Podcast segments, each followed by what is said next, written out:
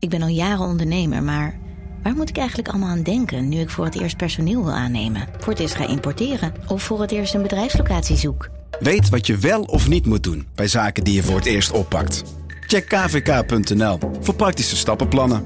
KVK, hou vast voor ondernemers.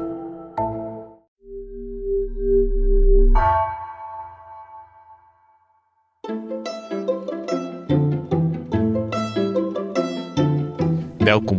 Wij zijn Onbehaarde Apen. Dit is een podcast van NRC over wetenschap.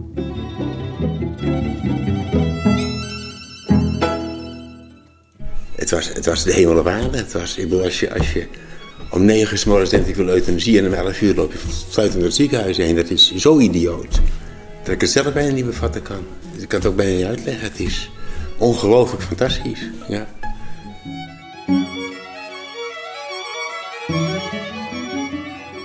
Mijn naam is Lucas Brouwers en ik zit vandaag in de studio met Nikki Korteweg, medisch journalist. Hallo Lucas. En wij gaan het vandaag hebben over eh, diepe hersenstimulatie. En jij hebt gesproken eh, met Bart de Beurs, die we ook hoorden. En die heeft nou, die procedure ondergaan. Wat, wat vertelde hij hier precies? Ja, ik ben op bezoek geweest bij Bart eh, en ik heb uren met hem gesproken. Bart is 76 jaar nu en hij heeft 40 jaar lang geworsteld met een enorme angst- en dwangstoornis die alle aspecten in zijn leven overheerste. En dat is echt zo'n kwelling, dat is bijna niet voor te stellen voor gezonde mensen. Hij had alle therapieën al geprobeerd en was echt, nou ja, eraan toe om, om, om er een eind aan te maken. Maar toen stelde zijn psychiater een laatste redmiddel voor en dat is diepe hersenstimulatie. En Nikki, ik ken jou een beetje en jou, jouw fascinatie uh, met het brein. Dus als ik de woorden hoor diepe hersenstimulatie, dan ja, dan kan het bijna niet anders dan dat jij dat een, een heel interessant aantrekkelijk onderwerp vindt. Ja, dat fascineert me enorm. Want met diepe hersenstimulatie stop je een elektrode in het brein en daar zet je stroom op. En daarmee kun je ziektes oplossen. De ziektes waarbij dat veel wordt toegepast is bijvoorbeeld uh, de ziekte van Parkinson, waarbij je dan ja, je arm bijvoorbeeld de hele tijd aan het schudden is, onwillekeurig. En als je dan een elektrode in het brein doet en je zet de stroom aan, dan houdt dat schudden op. Nou, dat wordt al best wel veel gebruikt, maar het wordt ook steeds meer uitgeprobeerd tegen allerlei psychiatrische aandoeningen. En ja, dat fascineert me al helemaal, want dan, dan verander je echt de manier waarop iemand denkt, de, de dingen die iemand voelt. En is dat iets wat de, de laatste jaren is ontdekt? Waarom, uh, waarom hebben we het daar nu over? Omdat die toepassing wordt nu verkend met psychiatrische aandoeningen. Die wordt steeds meer verkend, ja. Tegen die, de angst- en dwangstoornis die Bart de Beurs ook heeft. Daar is het al een reguliere behandeling, al uh, sinds 2013. Maar voor allerlei andere psychiatrische aandoeningen wordt het echt nog onderzocht in hoeverre je dat kunt toepassen voor, uh, voor mensen. En jij vindt het fascinerend, maar ik vind het ook een klein beetje griezelig ergens. Dat je elektroden in het brein plaatst. Dat voelt toch, de, de brein voelt toch als een ander orgaan dan alle andere. Uh, en, en dat je daarmee dan ja, ingrijpt in, in gedrag en hoe je je voelt. Dat is ja, ook een beetje griezelig. Ja, heel eng vind ik dat ook, maar daardoor ook zo fascinerend. Ja, je grijpt echt in ja, in, een, in een proces wat sowieso al met elektriciteit werkt. Je zenuwcellen communiceren met elkaar via elektrische stroompjes. En daar grijp je dan in in. Maar, maar wat gebeurt er dan? Ja, je geneest dan die aandoening, maar, maar wat verandert er dan nog meer? Word je dan een andere persoon misschien? Nou ja, dat is iets wat, wat we mee kunnen beleven, misschien met, met Bart de Beurs, door, door zijn verhaal te, te, te volgen en te kijken ja, wat, wat dat voor hem uh, betekende. Dus ik, ik ben heel benieuwd wat hij uh, jou daarover uh, allemaal vertelde.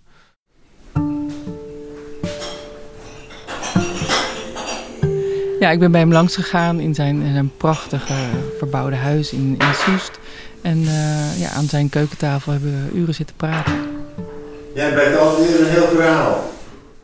Hij praat een beetje binnensmonds. Dat is een bijwerking van de operatie waarschijnlijk. Als de dag van gisteren. Ja. Ja, dat we mensen terughalen. Ik vroeg hem natuurlijk naar hoe dat dan begon. Uh, die, die hele angst en uh, dwangstoornis van hem. En hij vertelde dat het eigenlijk voor het eerst dat hij een paniekaanval uh, kreeg. Of hij dacht dat dat was. Toen hij 30 was. En zijn, zijn kleine zoontje van anderhalf jaar. Die had hersenvliesontsteking. En die was met spoed opgenomen in het ziekenhuis. En Ria had hem gebeld, zijn vrouw in paniek. Mijn zoontje was, die was al een paar dagen niet lekker. Ik ben morgens naar kantoor gegaan. En die zou naar de dokter gaan, want dat was nog steeds niet lekker. En die belde op van uh, helemaal in paniek, uh, fout, fout, fout, fout. Hij scheurde daar naartoe uh, vanuit zijn werk. Maar toen hij in het ziekenhuis aankwam, toen hoorde hij al van de arts dat het niet levensbedreigend was, dat het allemaal goed zou komen. Maar toch bekroop hem toen nieuwe angst. En daar bij zijn bedje hij eerst angstaanval. Heel paniekerig, heel transpireren, wit wegtrekken. Hij begon ineens enorm te piekeren over of hij nou het licht wel uit had gedaan op zijn kantoor. Je staat nergens op. Maar dat was het. Ja. En dat was de eerste keer. En nou ja, dat, dat leek dan een soort paniekaanval, maar dat ging daarna van kwaad tot erger. Uh, na, na een week kreeg hij weer een en op een gegeven moment werd het echt elke dag kreeg hij dat soort aanvallen, dat soort gevoelens van een enorme, niet te beheersen angst. Mijn, mijn overtuiging begin was, ik ben een beetje doorgedraaid. Mhm. Ik heb op een bordje gehad, even rust en dan komt het wel goed. Was Ja. eigenlijk wel van overtuigd. Ja. Maar het werd alleen maar erger. Ja, eh, die, die eerste aanval was er één en daarna kwam het eh, om de drie, vier dagen. En toen elke dag en toen de derde dag door. En dat ging vrij snel. Ik denk dat ik binnen een, nou, binnen half jaar eh, alleen maar last van angst had. En niet meer anders kon.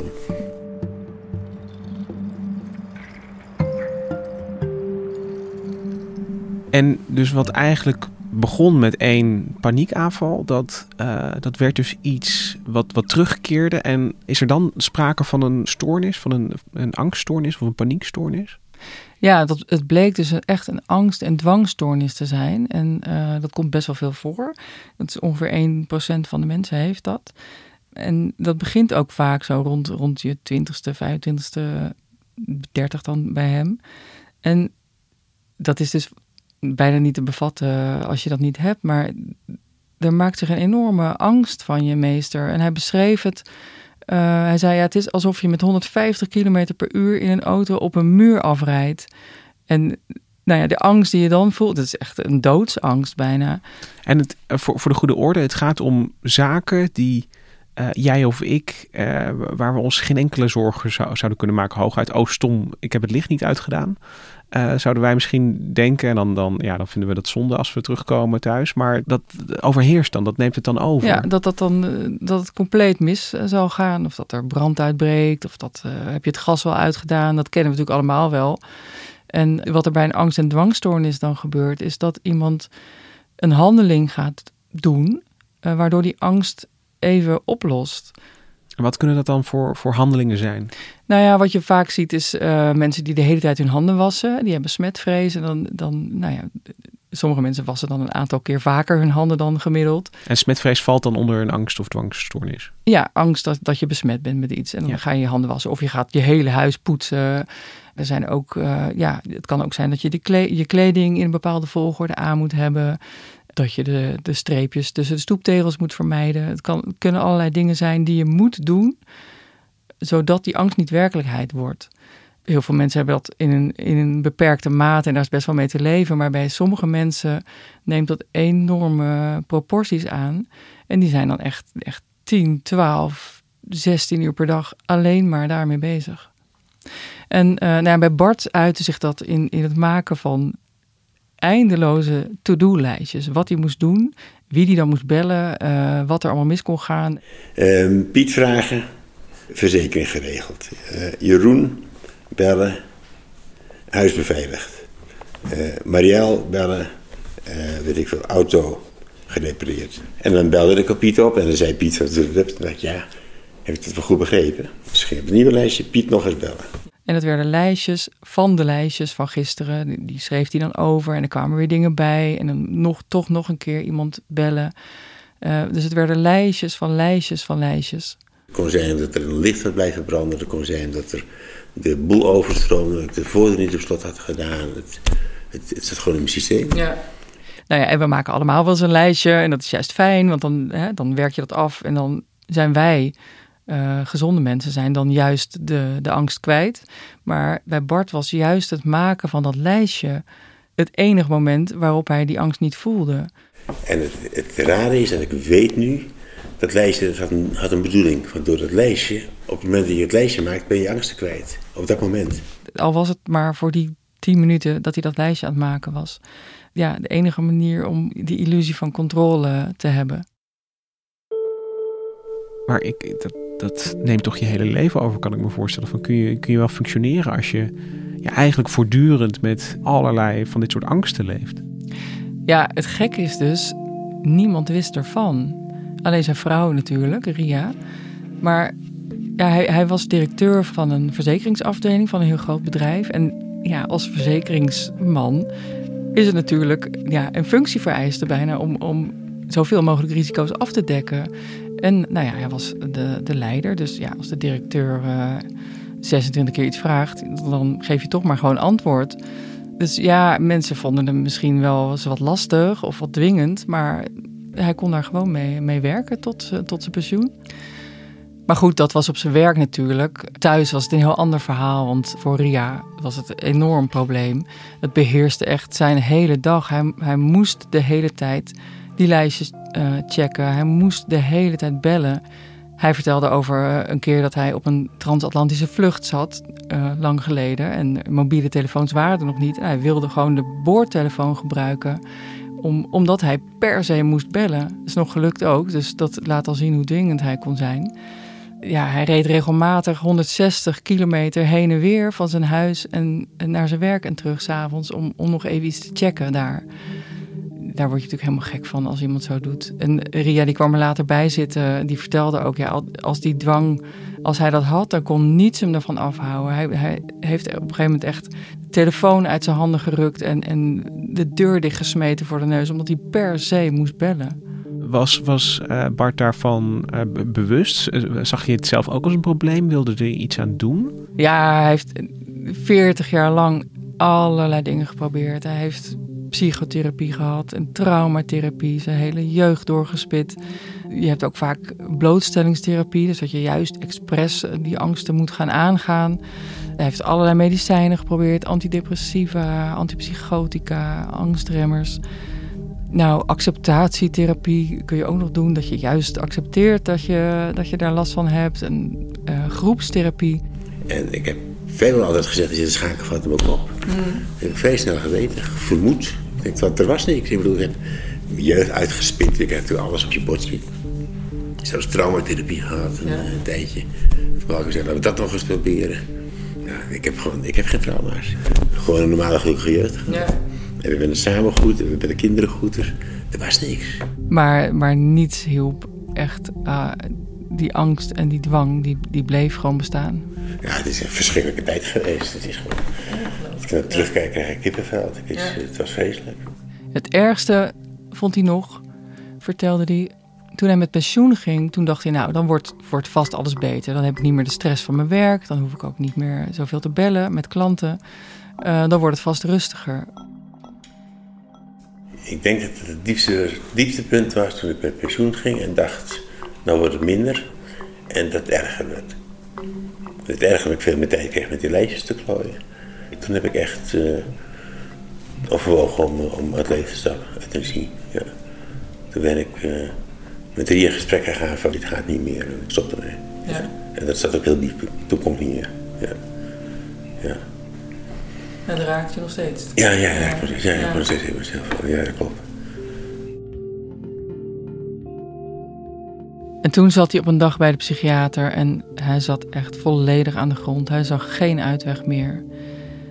En toen zei de psychiater: Er is nog één iets wat misschien kan helpen: diepe hersenstimulatie.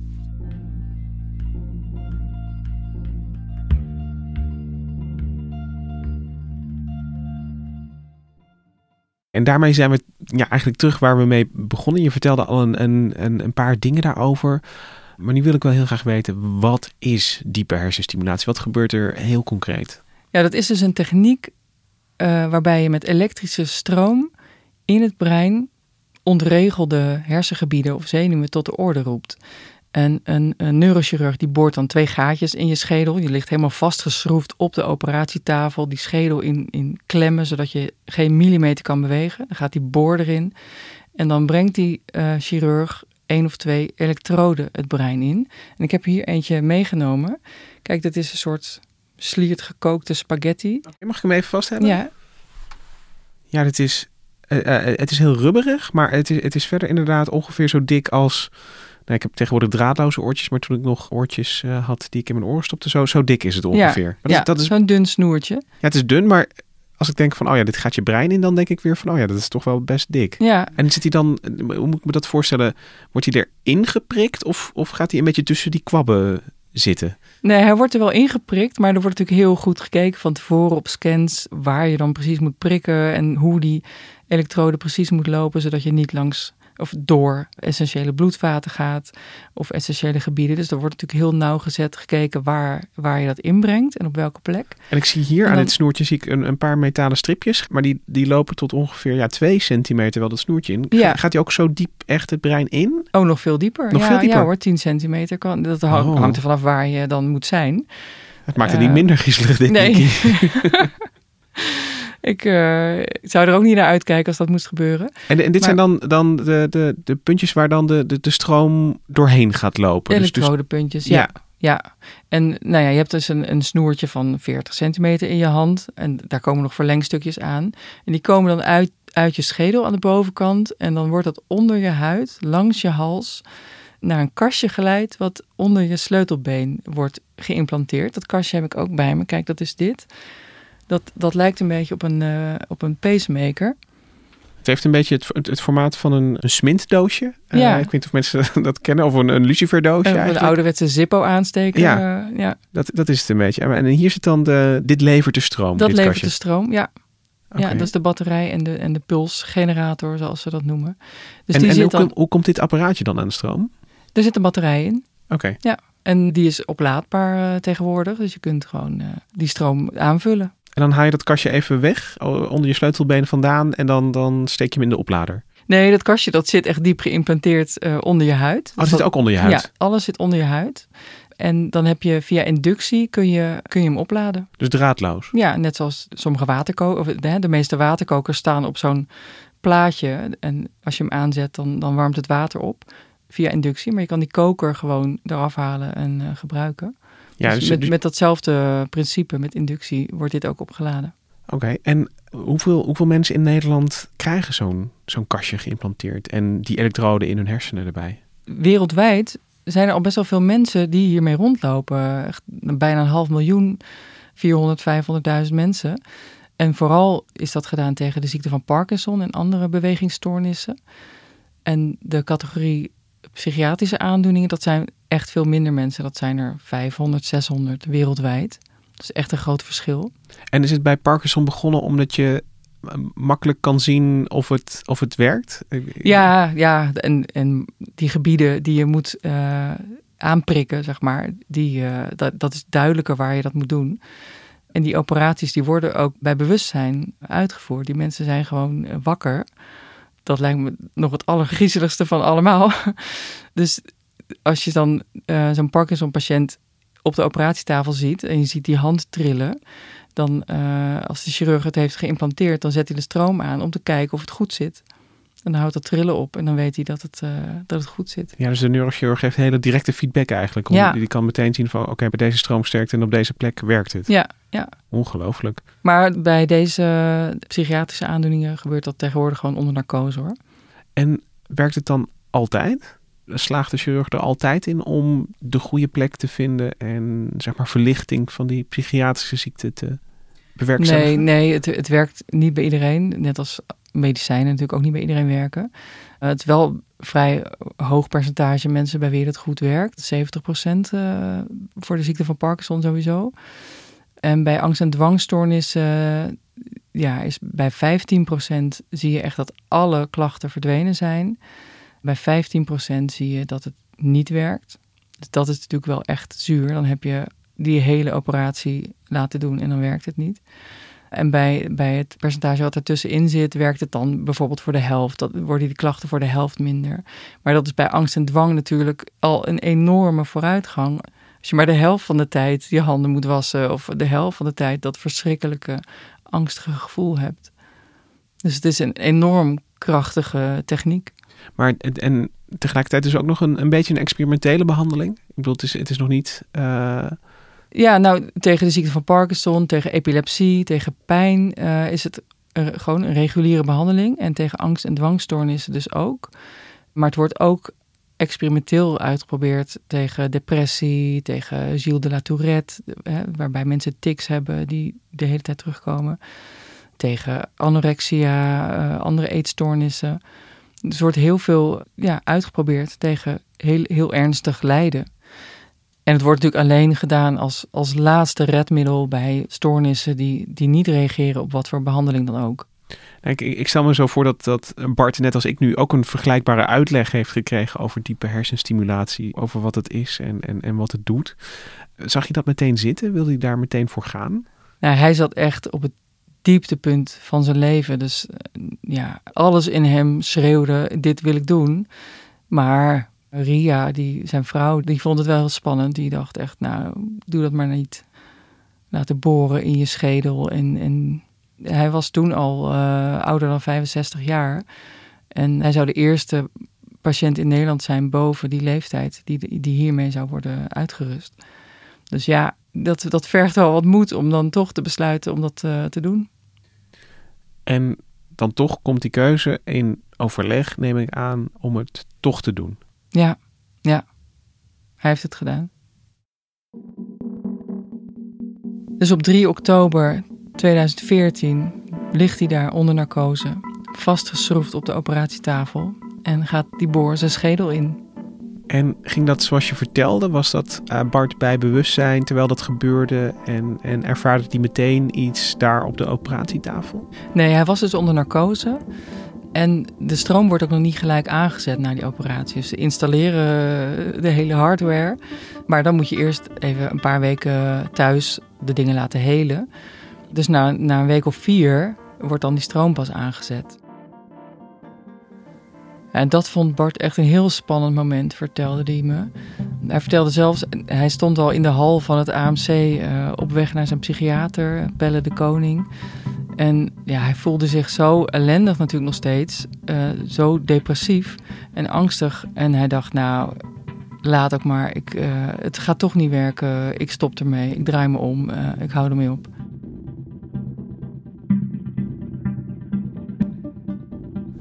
Ik dat ik het ziekenhuis inliep met het idee van, nou ja, eh, we gaan, nou gaan we wel even praten, dit, dit, wordt niks. We hebben een kopje koffie gedronken, we zijn naar pellen gelopen. Hij zei, nou, maar eens even kijken.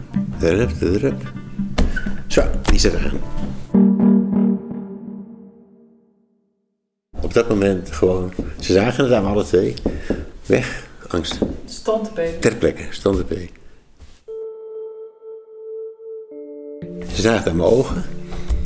Ja? Ja, hier meteen. Nou, die, die, die, de blik in mijn ogen, zegt hij. Ik zag meteen in je ogen van, het is weg. Die, die sombere blik in je ogen, die, die, die veranderde onmiddellijk weer de glimmende ogen. Ja, en, en dat is het moment, dat hoor je echt van iedereen die deze behandeling heeft gehad. Het moment dat die stroom aangaat, met één druk op de knop, is het gewoon weg. Ik kan het niet. Het was, het was de hemel op aarde. Het was, ik bedoel, als je, als je om negen uur s morgens denkt ik wil euthanasie en om elf uur loop je fluitend door het ziekenhuis heen. Dat is zo idioot. Dat ik het zelf bijna niet bevatten kan. Dus ik kan het ook bijna niet uitleggen. Het is ongelooflijk fantastisch. Ja. Ik vind dat, dat, dat ongelooflijk. Dat iets wat, nou ja, toch psychiatrische aandoeningen die dan toch ook onderdeel lijken van iemands persoon, dat je dat dan toch op die manier weg kan krijgen. En ik bedoel, dat, dat gebeurt dan in die spreekkamer. Maar is dat duurzaam? Is dat dan ook een, echt een oplossing voor de problemen die Bart de Beurs voelt? Nou ja, het, het is zeker, alle problemen die hij daarvoor had, die zijn ineens weg. Het gepieker is weg, de lijstjes zijn weg, het bellen is weg. Hij kan gewoon ineens gaan leven. Kijk, voor deze behandeling lag hij vaak thuis gewoon doodvermoeid en, en piekerend op de bank. Hij nam geen initiatief. Ria moest alles voor hem regelen. Ria bepaalde waar ze heen gingen op vakantie. Zij kocht ze kleren. En ineens is zo iemand dan zelf in staat om dat te doen. Bart ook. Die bepaalde zelf waar hij heen ging op vakantie. Die ging ineens zelf zijn kleren kopen. Het werkt dus niet bij iedereen, maar als het werkt, dan is het echt duurzaam. Dan, dan ben je gewoon blijvend iemand die niet last heeft van, van die angst en dwang. Ja, en het meest bijzondere, ik heb natuurlijk met hem zitten praten en, En van buiten zie je bijna niks. Je ziet dat kastje niet, je ziet het snoertje niet. Bij Bart zag je boven op zijn hoofd twee hele kleine bultjes zitten. Maar alleen als je echt goed kijkt. Dit hoeft niet. Oh ja, ik zie het. Zie je dat hier? Daar zit de elektrode. Ja. En het snoer zit hier in mijn hals zo. En hier is het apparaatje. Het is, eh, ja, het is hard, voel maar. Het is, het is, het is schedel. Het is, eh, het ja, ja, ja, wat wat Dat is gewoon schedel. het is gewoon, Oh ja, ja, dat is gewoon hier, het is bot. Al had ik 50 van die wild op mijn kop gehad, heb ik me nog naar te opereren. En dat is alles. Dus ja, er zit gewoon een halve cyborg eigenlijk voor je neus. Die op dat moment eigenlijk worden zijn hersenen gestimuleerd. Terwijl je dat dus, ja, dat, dat merk je verder aan niks. Nee, nee hij, hij, was, hij is iets eh, bewegelijker dan, dan gemiddeld misschien. Zat wel een beetje te tikken met zijn pen en zo. Dus ja, ik kom daar om te horen over dit verhaal. Dus dan denk ik ook, oh, heeft dat er ook mee te maken? Maar ja, dat zijn natuurlijk ook gewoon dingen die, die doe je gewoonlijk kan hebben. Ja. Ik ben nu met mijn eh, draad van mijn koptelefoon aan het spelen, Oh, ja? zal ik je vertellen. maar is het, eh, ehm, het, het werkt voor, voor, voor Bart? Ja, voor Bart werkt het dus geweldig. Echt, die is bijna helemaal van zijn klachten af. Dus hij is een van die 15% mensen. En dat zijn, nou ja, 12, 13, 14 mensen in Nederland. bij wie het volledig is genezen, zijn angst- en dwangstoornis. dankzij deze behandeling. En ik ben toch benieuwd. Hij is 30, 35 jaar lang. Is hij iemand met een dwangstoornis? En is dat ook de, de persoon wie die is? En de persoon zoals zijn omgeving hem kent? Hoe verandert dat? En, en gaat dat soepel? Nou ja, nee, dat is dus ook echt wel een ding, inderdaad. Ria, die heeft ineens gewoon een hele andere man. Na 40 jaar een huwelijk met, met iemand die op een bepaalde manier is, heb je ineens iemand die heel anders is. En ja, dat vergt nogal wat aanpassing. En daar komt dan bij dat ja, je hebt ook nog wel wat bijwerkingen van die behandeling. En in het begin is het nog heel erg zoeken naar hoe hard of hoe zacht je die stroom dan moet zetten. Daar kun je in variëren. Bart had bijvoorbeeld best wel slaapproblemen. Hij slaapt vrij kort per nacht. Dus daar wordt dan ook mee geëxperimenteerd. Dat je misschien het s'nachts uit kan zetten, zodat je wel kunt slapen. En dan 's ochtends de stroom weer aan. Dat is natuurlijk wel het mooie van die techniek. Dat je, als het niet werkt, dan zet je het gewoon uit. Of als het, als het te veel ernstige bijwerkingen zijn, kun je in, in het ergste geval gewoon het hele kastje uitzetten. Maar dat, dat, dat vergt wekenlang steeds zoeken naar, naar de juiste stand van de stroom. En ja, Bart ook, die werd, eh, toen het net aanstond, werd hij gewoon manisch. Hij wilde rechten gaan studeren en hij wilde een piano kopen en pianoles nemen. En hij wilde naar Zuid-Afrika en hij wilde van alles en nog wat. Dus ineens heb je, heb je zo'n, nou ja, ongeleid projectiel bijna eh, naast je als man. En eh, ja, dat, dat zie je dus ook wel vaker bij mensen die deze behandelingen hebben ondergaan. Soms stranden huwelijken gewoon, omdat het zo'n verandering is. En een huwelijk natuurlijk van tevoren al zo onder druk heeft gestaan door die aandoening. Ja, dat soms niet verder kan. Nou, Bart en Ria is het gelukkig gelukt om bij elkaar te blijven. En dat is echt wel heel bijzonder, want Bart werd zelfs ook ontzettend agressief. En daar ben ik heel erg van geschrokken. Echt heel erg van geschrokken. Ik ben een druk baasje en ik kan, ik kan eh, me gauw boos maken en opgewonden zijn en bezig zijn, agressief. Dat kende ik niet. Dat, dat paste niet bij. Ik was heel agressief. Niet zomaar een beetje eh, agressief, maar echt een, een steekvlam van woede. Om, om het minst of geringste, als Ria iets zei, dan, dan kon hij echt helemaal ontvlammen. Wat gebeurde er? Gillen, schreeuwen. Echt, echt, god voor de god. Voor, en eh, spullen pakken en door de kamer willen smijten. En, eh, Willen smijten? nou, ook, ook smijten. Ja, ja, ja, pakken en eh, kapot gooien. En, eh, echt, echt agressief. Ik stop ook kapot. Ja. En het was echt zo erg dat, dat Ria op een gegeven moment ook eh, het ziekenhuis heeft gebeld. Van joh, kan het niet een, eh, een tandje zachter die stroom? Want dit, eh, dit is wel een hele andere man dan ik gewend was.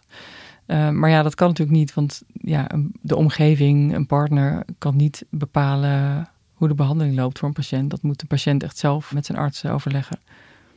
En dan is natuurlijk wel ook de vraag, aan wie vraag je dat dan? Vraag je het aan de patiënt met de stroom aan of met de stroom uit? Want soms zijn mensen zo gelukkig met de stroom aan dat ze, dat ze vinden dat dat zo moet blijven.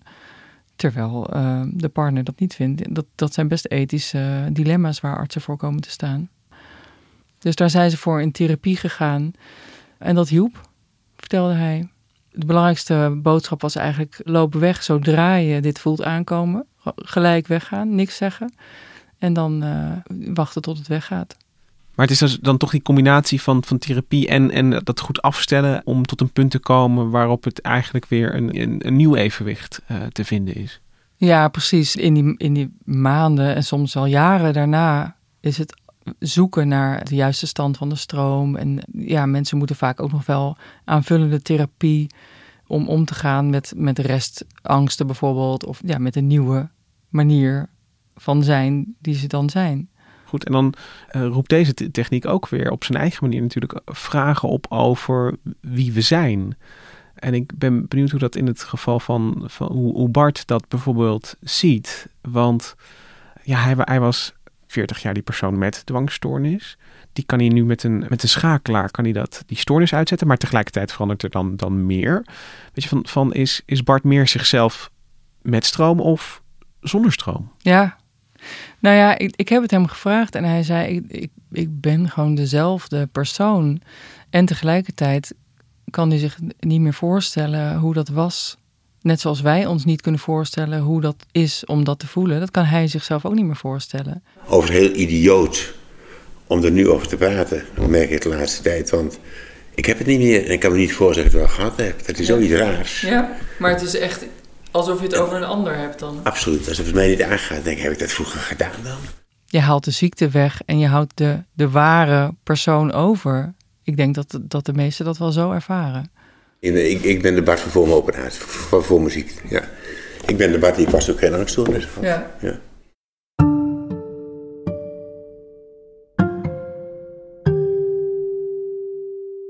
En dat vroeg ik me nog wel af. Weten ze heel precies het hersengebied aan te wijzen waar die dwangstoornis zit? Of is dat toch een beetje ja, een, een, een pijltje gooien terwijl je niet precies weet waar het dartbord hangt. Hoe moet ik me dat voorstellen? ja, nou, een pijltje gooien in het dartbord, dat is te vaag. Maar het is inderdaad wel heel globaal weten ze wel welke hersengebieden een rol zouden kunnen spelen. Maar er wordt ook nog wel echt wel naar gezocht. En ook in de loop van de tijd schuift het dan een beetje op, meer naar zenuwbanen. En het is ook zo dat, dat zo, rondom zo'n elektrodepunt zit dan een bolvormig elektrisch veld. Eh, dus dat hele gebied eromheen wordt dan gestimuleerd. En daar kun je wel in variëren. Je kan variëren in de stroomsterkte, in de frequentie van de pulsjes. En met de nieuwste elektroden kun je, die zijn eigenlijk steeds verfijnder. De eerste elektroden hadden vier puntjes die je dan aan of uit kon zetten. Maar tegenwoordig zijn er al elektrodes met 64 punten. Die kun je allemaal aan of uitzetten. En zo kun je ook een beetje bijvoorbeeld alleen aan de linkerkant van die elektrode een klein beetje stroom doen en aan de rechterkant niet. Als daar toevallig een hersengebied zit waar je vervelende bijwerking van krijgt. Dus je kunt veel beter sturen welke vorm en welke, hoe groot het gebied is wat je stimuleert met die uh, elektriciteit. En, en wat betekent stimulatie hierin precies? Kijk, ik, ik, zie het brein als een soort ja, schakelbord waarin soms zenuwcellen elkaar aansteken en, en als een soort lopend vuurtje dat er dan signalen aangaan, maar soms moeten er ook weer signalen uitgezet worden. Betekent stimuleren dat er, dat er meer zenuwcellen aangaan of, of juist niet? Ja, ook dat is dus eigenlijk nog niet helemaal bekend. Ja, ik zie het brein als een grote kluwen van allerlei uh, zenuwen en lange uitlopers van zenuwen. En die zitten aan elkaar en die communiceren met elkaar via stroompjes. Dus als je daar dan extra stroom bij zet, ja, dan krijg je wat meer communicatie, zou je denken. Zoiets zal het ook wel zijn, maar soms activeert dat dan die hersencellen die, uh, die je aan het prikkelen bent. Maar soms zijn dat juist hersencellen die iets remmen. Dus ja, en als je remmende cellen activeert, dan heb, dan je... heb je meer remming. Dus ja. ja, wat er dan nou precies gebeurt, dat is echt nog wel heel ingewikkeld. Er wordt natuurlijk wel steeds meer over bekend. En zeker met die meer verfijndere elektroden kun je natuurlijk ook, dat is ook voor onderzoek veel beter, omdat je gewoon gerichter kan zien wat er nou gebeurt als je dingen aan of uitzet. En wat ik dus heel intrigerend vond, ik heb ook gesproken met psychiater Damian Denies uit het Amsterdam UMC. En hij is degene die hier uh, onderzoek naar doet en die angst en dwang patiënten onder behandeling heeft. En hij heeft een theorie zelfs dat er, dat er één onderliggend effect is van al die uh, stimulaties in, in allerlei verschillende hersengebieden bij depressie en bij angst en dwang en, en verslaving. Hij zegt er, er is één uh, effect dat alle patiënten aangeven en dat is dat hun zelfvertrouwen omhoog gaat. En dat, dat zag je ook bij Bart. Echt, het moment dat die knop ingedrukt wordt, blaakt hij van het zelfvertrouwen en, en uh, ja, wil hij de wereld in. En dat integreert mij echt enorm. Wat, wat zou er dan onder kunnen liggen? Is er een, een zelfvertrouwen kern ergens die steeds uh, wordt aangejaagd met deze hersenstimulatie? Of is dat, is dat een, een soort netto-effect van, van wat meer activiteit?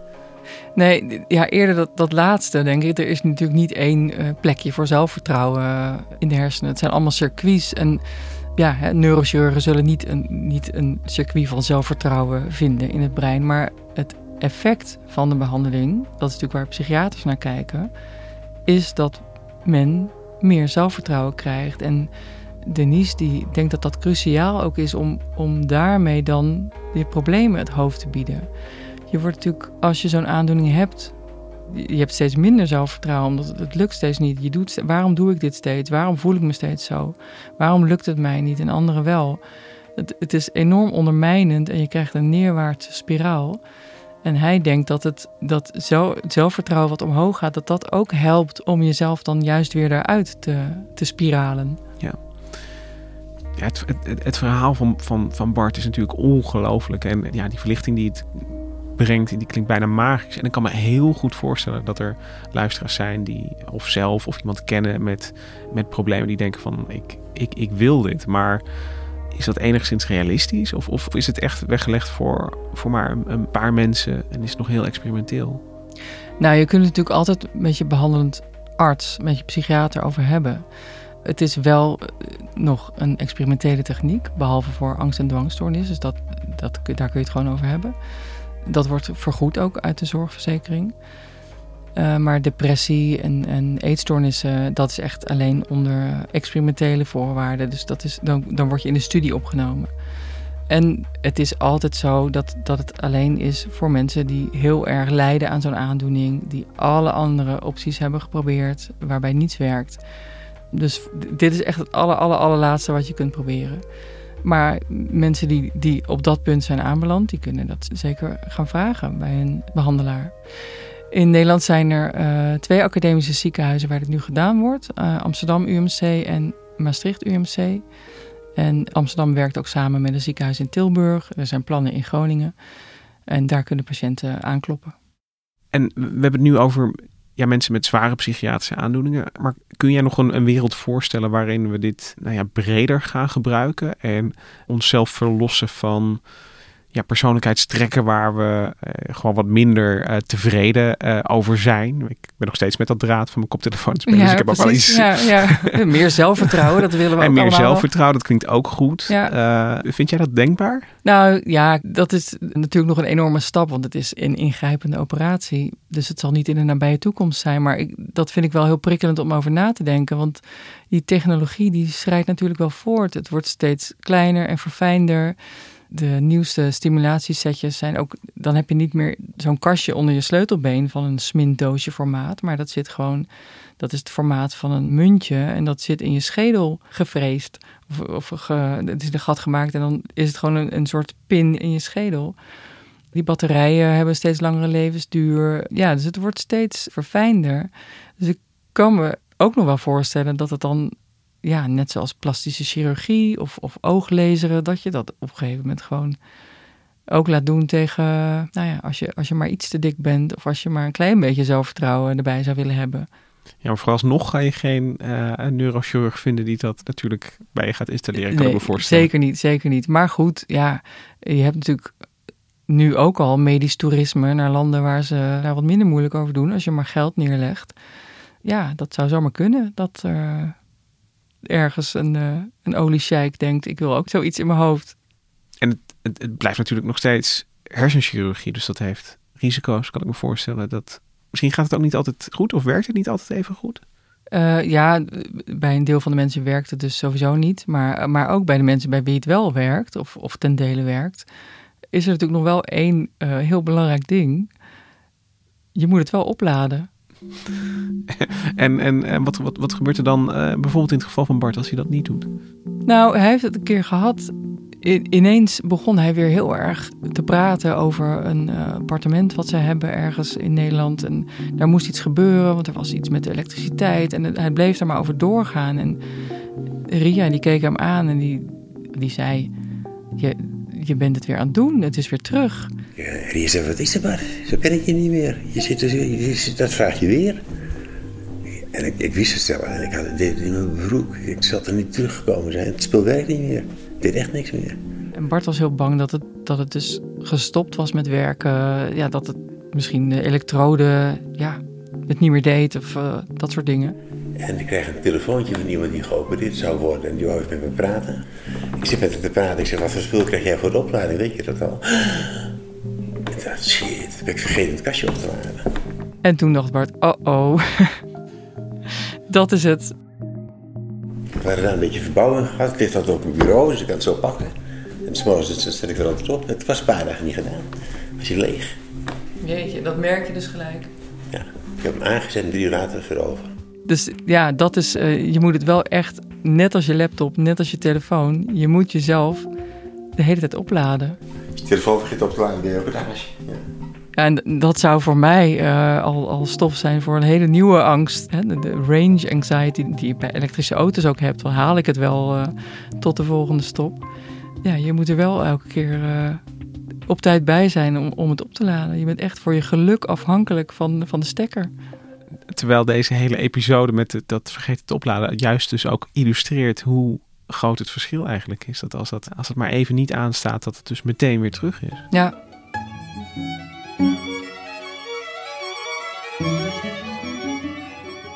Ik ben er nog ongelooflijk gelukkig mee.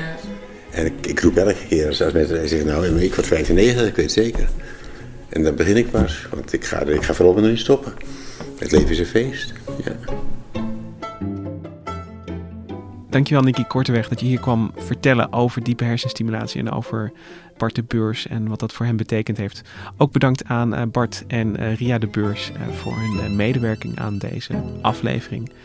Julia VA deed de productie voor deze aflevering. De muziek die je hoort die is gespeeld door Dudok Quartet. En eh, mocht je zelf met eh, depressieve gevoelens eh, zitten of anderszins eh, even in de knoop, dan eh, kun je altijd bellen met 113 zelfmoordpreventie om over je problemen te praten. Dank jullie wel. Wij zijn er volgende week weer met een nieuwe aflevering. Tot dan.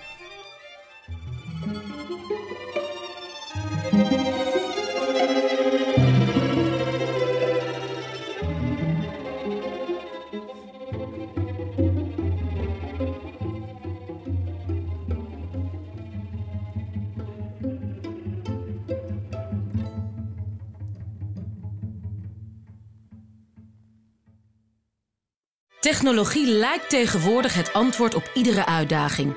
Bij PwC zien we dit anders. Als we de potentie van technologie willen benutten, kunnen we niet zonder een menselijk perspectief. Human-led, tech-powered noemen we dat. Ga naar pwc.nl.